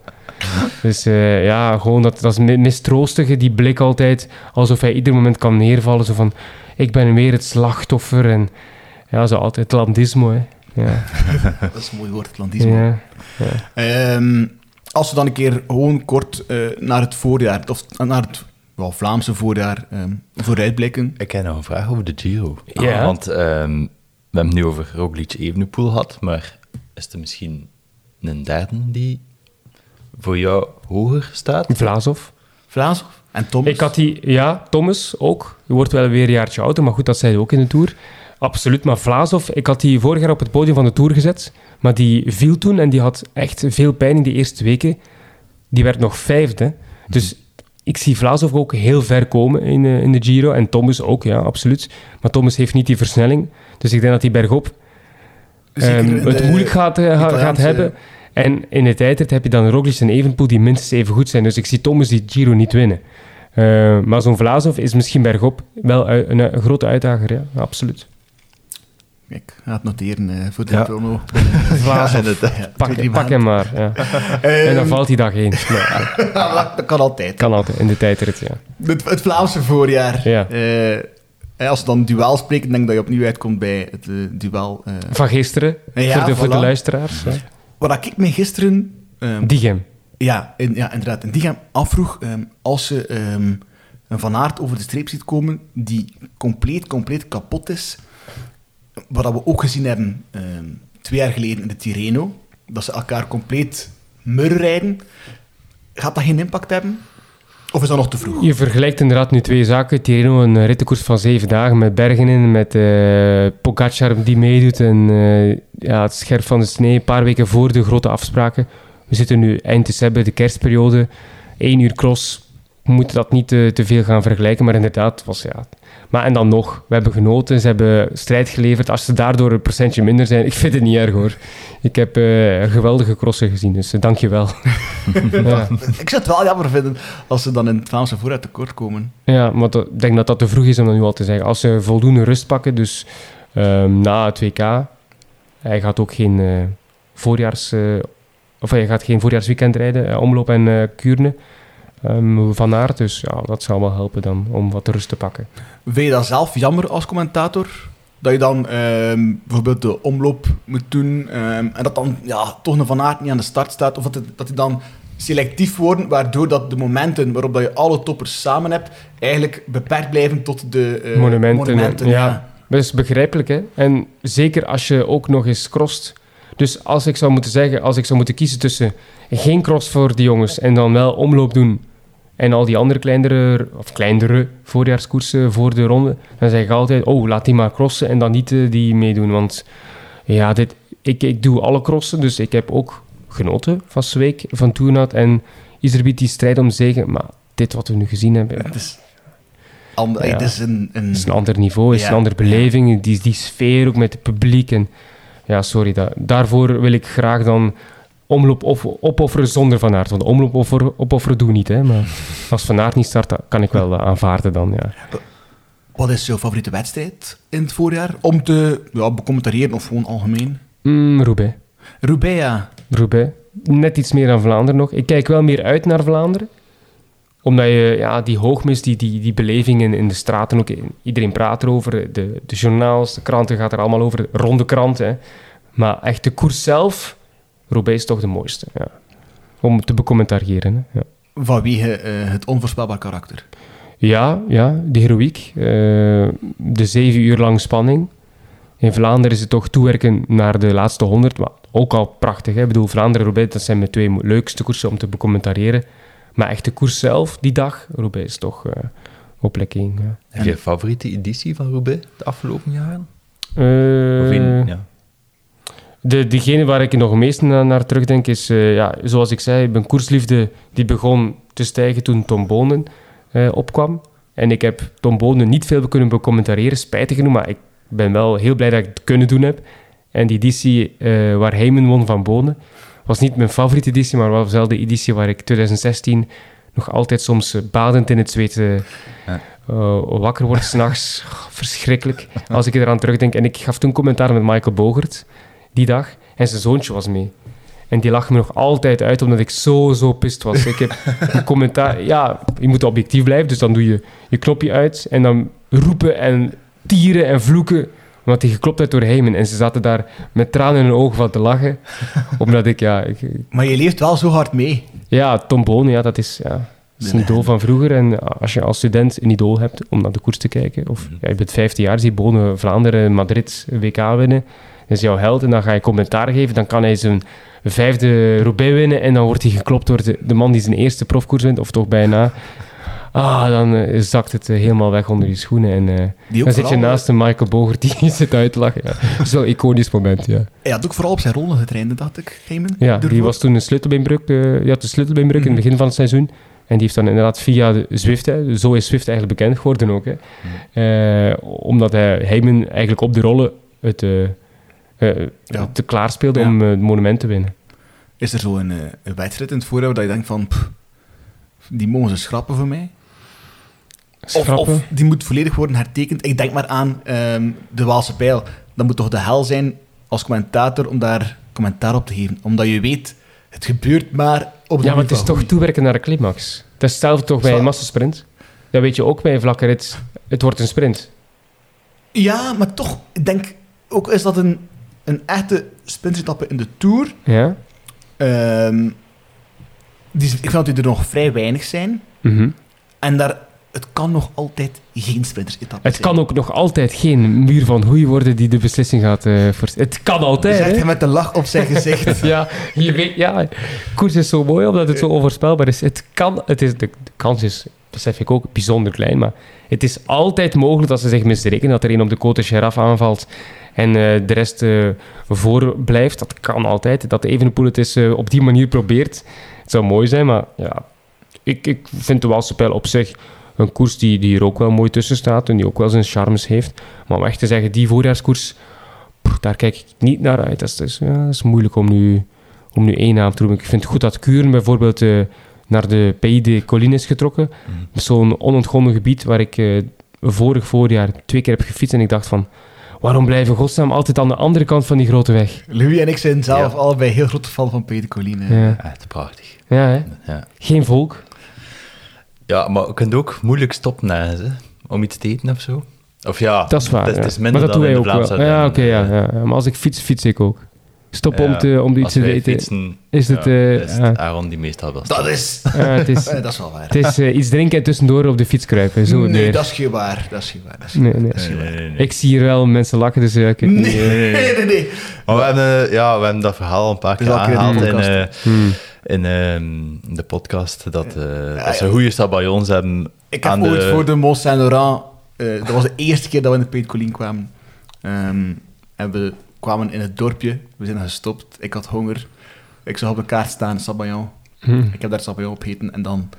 Eruit gekotst. Nee, want het lag wel zwaar op de maag. Ja, met die kasseitjes naar boven. Ja. Mooie helling wel. Verschrikkelijke helling. Ik vind die mooi. Ja, maar die kasseien liggen allemaal daar met de kop naar boven. Ja. Dus het is niet meer... Als je daar snel op kunt rijden, is dat toffer dan als je traag rijdt. Want dan voel je echt... Maar ik rijd liever een kassei bergop dan op het vlakke. Ah. Ja. Maar ik weeg geen 70 kilogram. En als ik met vrienden die zwaarder zijn dan ik... Ja. Bijvoorbeeld, ik heb een goede maat die 15 kilo meer weegt dan ik. Goede coureur is ook. Iets meer talent misschien, maar die wil graag met mij eens naar Parijs-Roubaix. Die Tour toch, die heeft hem al eens gereden. Ik zeg, no, never. Ik vind het inderdaad iconisch. Het is heroïs, die koers. Maar wat ga ik daar in godsnaam doen? Met iemand die 15 kilo meer weegt dan ik, dat is gewoon... Schots gaan scheef op die kassei van links naar rechts. Wie legt er dan net de meerwaarde... om dan de dag nadien naar de koers te kijken. Dus misschien of als commentator met die blaren te zitten commentaar te geven. Maar ik ga mij voor Parijs-Roubaix toch aansluiten bij Jeroen. Ik ga dat ook nooit doen. Dat heeft geen zin voor mij. Als ik weet ook niet meer in de geschiedenis wie de man is die Roubaix gewonnen heeft met het laagste gewicht. Zou ik eens willen weten ook. Want bijvoorbeeld Pidcock, dat weet ik wel, die zou dan de lichtste persoon ooit zijn die Roubaix kan winnen. Maar ik zou het graag eens weten wie... Want ja, het staat nog niet in de database. In de Quaremont heb ik dan het geluk dat het wat omhoog loopt, hè, Quaremont, waardoor ik dan wel goed uit de voeten kan. Mm-hmm. Maar echt een vlakke kasseistrook, bijvoorbeeld de Herleghemse straat of... Padstraat. Maar Padstraat is niet vlak. Hè, nee, dat is wel waar. Als ik daar in het wiel kan blijven bij hem en dan bergop eruit kom, dat is wel leuk. Maar die vlakke kasseistroken vind ik wel mooi qua geschiedenis, maar voor mezelf... Geef mij maar de taai of de pater. Ja. Daar heb ik mijn gewicht in het voordeel. Maar, en niet gewoon liefst iets zonder kassein. Dan mogen wel kassein zoals ik zei, mijn lievelingshelling die zitten in Wallonië. Dat is het leukste. Omdat er ook het is minder druk en je hebt prachtige uitzichten. Ja. Ik vind het wel zelf een toffe vraag. Wie wordt de dark horse voor het komende seizoen? De renner van wie dat jij denkt van... Ja, ik heb die in 2022 al zien zien piepen aan het raam. En die kan er wel een keer uitkomen in 2023. Wel, ik ga eerlijk zijn, die vraag heeft Louis me gisteravond gestuurd. Van, we gaan dat morgen vragen, Dark Horse, dat je niet plots zo'n vraag krijgt van wie moet ik hier nu gaan zeggen. Maar dus, wat is een Dark Horse? Dat is zo'n moeilijke omschrijving van... Kijk, Dark Horse kan iemand zijn die prachtige prestaties heeft geleverd, maar dan een jaar... van de radar is verdwenen door blessures en dan plots er terug kan staan. Dark Horse kan zijn iemand die van jongs af aan lichtjes aan opbouwt en er nog altijd niet staat aan de top. En die dan nu wel aan de top... Wat is voor jullie omschrijven van een Dark Horse? Voor mij is dus de omschrijving van een Dark Horse iemand die inderdaad zo toch al een paar jaar in het peloton zit. Die af en toe wel... Bijvoorbeeld een Gianni Vermeers. Mm-hmm. Die rijdt top 7 in de ronde. Rijdt veel top 10, maar wint nooit. Mm-hmm. Van ik denk van, die is wel wereldkampioen, maar oké. Ja, ik snap wat je zeggen. Wereldkampioen gravel, ja. Ik heb erover nagedacht. Ik heb eens gekeken naar wat voor renner ik dan een Dark Horse vind. Bij mij is iemand een Dark Horse zoals een Søren Kragh Andersen, die een goede seizoen heeft gehad bij DSM. Vorig jaar ruzie had met de ploegleiding. Nu veranderd van ploeg. En die eigenlijk daardoor een beetje van de radar is verdwenen, omdat hij een zwak jaar heeft gehad. En misschien dat hij dan dit jaar met de nieuwe ploeg... opnieuw kan... Die gaat ook goedkoop zijn, want die heeft een slecht jaar gehad. Dat zijn de renners die voor je pronoploegen moet kiezen. Hè. Zij die al iets hebben bewezen. De Hirschies. Slechte jaar achter de rug. Maar jij gelooft er wel in. Ik geloof er nog in. Zo van dat soort coureurs die zo al iets hebben bewezen, maar dan omwille van bepaalde redenen een mager seizoen of seizoen hebben gehad, maar die dan wel weer kunnen terugslaan. Of jongens die er dicht tegenaan leunen. Stan de Wulf. Die al heel goed hebben gepresteerd in dienst, maar die af en toe ook eens een duwtje in de rug mogen krijgen om te presteren. Een Schachman die een moeilijk jaar heeft gehad. Ja. Die dan weer... Maar die heeft al iets bewezen in het verleden natuurlijk. Hè, dus. Ja, maar ik vraag me af... zelfs bij Hirschi... omdat inderdaad, hetgeen dat je daarvan afgelopen jaar gezien hebt, is enkel... Italiaanse najaar was hij wel goed, maar niet zoals vroeger. Ja. Of 3 jaar geleden. Ja. En ook, Stan de Wulf vraagt me dan af... Kan die in de ploeg waar hij nu zit... daar een uitslag rijden? Ja, als je de Citroën. We gaan niet vanavond nog als mogelijke winnaar van de ronde bestempelen, toch? Naasten ook. Het zijn topprofs, maar om een grote koers te winnen... Dus hij gaat daar sowieso vrijheid krijgen. Dat denk ik wel, ja. Maar zo'n dwars of Vlaanderen of een... misschien de omloop zelf, als hij daar in topconditie start. Dat zijn wel mooie koersen voor iemand als Stan de Wulf. Ja. Ik zie die wel... floreren. En met mijn Italiaans liefde verwacht ik ook veel van Filippo Ganna. Dat is de Italiaanse kampioen, jonge gast, die bij de beloftes heel erg goed was. Ik had al iets meer in zijn debuutjaar verwacht vorig jaar, maar misschien dit jaar. We hebben toch al, ik denk dat onze pronoploeg bijna in de... gevuld is. Ja. En nog eentje aan toevoegen, Quinn Simmons. Niet de liefste jongen, maar... Dat is de man van 19 met de baard van 80. Die plots ook uitstekend... die bij de junioren uitstekende klimmer was. Heeft hij ook bewezen, wereldtitel gepakt. Maar dan vooral een klassieke renner werd. En ook nu Tirreno Adriatico, die daar de bergtrui won op een geweldige manier. Dus ik verwacht veel van die jongen, van Quinn Simmons. Strade de Bianche, opgeschreven. Hij zegt niet de liefste jongen. Maar die heeft toch een verleden, hè? Die heeft, ik ben niet van op de hoogte. Nee, die had toch een zwart handje op Twitter gezet. Die had racistische uitlatingen gedaan op Twitter. Met de Trump. Hij was een grote Trump-aanhanger. Hij heeft een bepaalde tweets uitgestuurd die eigenlijk niet door de beugel konden. Dus in de peloton. Kanye West van het peloton. Ja. Maar goed, je mag natuurlijk ook iemand een tweede kans geven, dus dat gaan we ook doen. Hè. Ja. Ja. Goed, misschien een vraagje voor Louis dan. Oei. Ja, of we hebben nu al gehoord waar je het meest naar uitkijkt, maar waar kijk jij het meest naar uit? Sowieso naar het voorjaar, denk ik. En ik ging eigenlijk eerst zeggen naar de week de Ronde van Vlaanderen, Parijs-Roubaix. Maar eigenlijk kijk ik meest uit naar de omloop van het Nieuwsblad. Omdat dat altijd voor mij de start is van... de start is van het seizoen. Dat zijn ook zo... We gaan dan ook altijd gaan kijken in het Kuipke. Naar de voorstelling. En dan gaan we meestal iets gaan eten ook. En dan het parcours gaan kijken. En dan bij iemand thuis. Dan merk je dan inderdaad in de Vlaamse kranten... Is dat begint zo te borrelen en dan krijg je de weekendinterviews. En dan inderdaad, de keer dat de Nieuwsblad is en die gaan van start, dan weet je van, nu zijn we vertrokken voor een paar goede maanden. Maar kijk eerst even uit naar 5 februari. Wat is er 5 februari? Wereldkampioenschap Hoge Heidecross. De tickets zijn al gekocht. Ja man, dat wordt... Ik was erbij op het vorige WK in Hogerheide. Toen dat Wout van Aert Van der Poel klopte bij de beloftecategorie. En dat was dan ook wel... want dat was Van der Poel ook de gedoodverfde favoriet. En dat was ook... bij de pros won dan Stibar. En als Nijs van dit dat heel veel pijn. Ik was wel eens van. Ja? Ja. Bartje. Ja, Bartje wel. De loper. Wel eens aan wie. Waar kijkt hij naar uit, Aaron? Naar het WK in Glasgow. Dat is nu al vroeg. Maar ja. We hebben net WK gehad, hè? Maar ja, over 2023, over heel het jaar. Want dat is zo een super WK is. Dus zonder de cross. Een volledige week Eurosport kijken. Dat is mooi verkocht, ja. Dat is goed. Dus daar kijk ik wel... zonder de cross, Ik bedoel, het super WK is zonder de cross, hè? Ja, zonder de cross, inderdaad. Spijtig genoeg. Ja. Maar ja, begrijpelijk ook. Cross in augustus. Bij 30 graden crossen, het zou een beetje raar zijn. Nee, dat is niet... Korte mouwen, warm, geen regen. Dat werkt niet, hè? Nee, geen kunstlicht. Ik denk dat misschien ook wel nu helpt, is dat we inderdaad nu nogal een vrij natte weken gehad hebben, dat er inderdaad cross moet modder zijn. Voor mij toch. Ja. Dat is...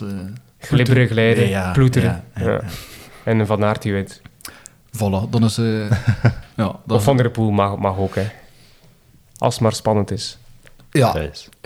Of zo nog een keer een outsider. Dat mag ook wel een keer. Iemand die echt een topdag heeft. Dat je denkt van wow. Een Lars van der Haar. Een Laurens Week. Ja. Die de toppers gaan kloppen. Ja. Wat mogen wij jou nog wensen voor 2023? Want dit is een beetje onze nieuwjaarsaflevering. Hè? We hebben, zoals ik zei, een moeilijke periode nu gehad met mijn schoonvader die... Die is overleden, dus laten we zeggen een gezond 2023 en een voorspoed op familievlak. Wow, kijk. Ja. Bij deze wensen we dankjewel. En Remco die de Giro wint. Moet er toch nog eens bij. Ja. Goed, bedankt Jeroen om tot Gent te komen. Jullie bedankt. Onze eerste aflevering van seizoen 2. Ik woon in Gent, hè. Toch tot dit kruipkop. We hebben net ontdekt dat ik hier 150 meter van 3 jaar lang heb gewoond. Dus. De Vuurstokkerstraat, voor zij die fanmail willen sturen, nummer 11. Allee. Knip dat maar. Er wordt hier niet geknipt. Bedankt aan onze luisteraars. Bedankt om er ook voor seizoen 2 terug bij te zijn. Ja.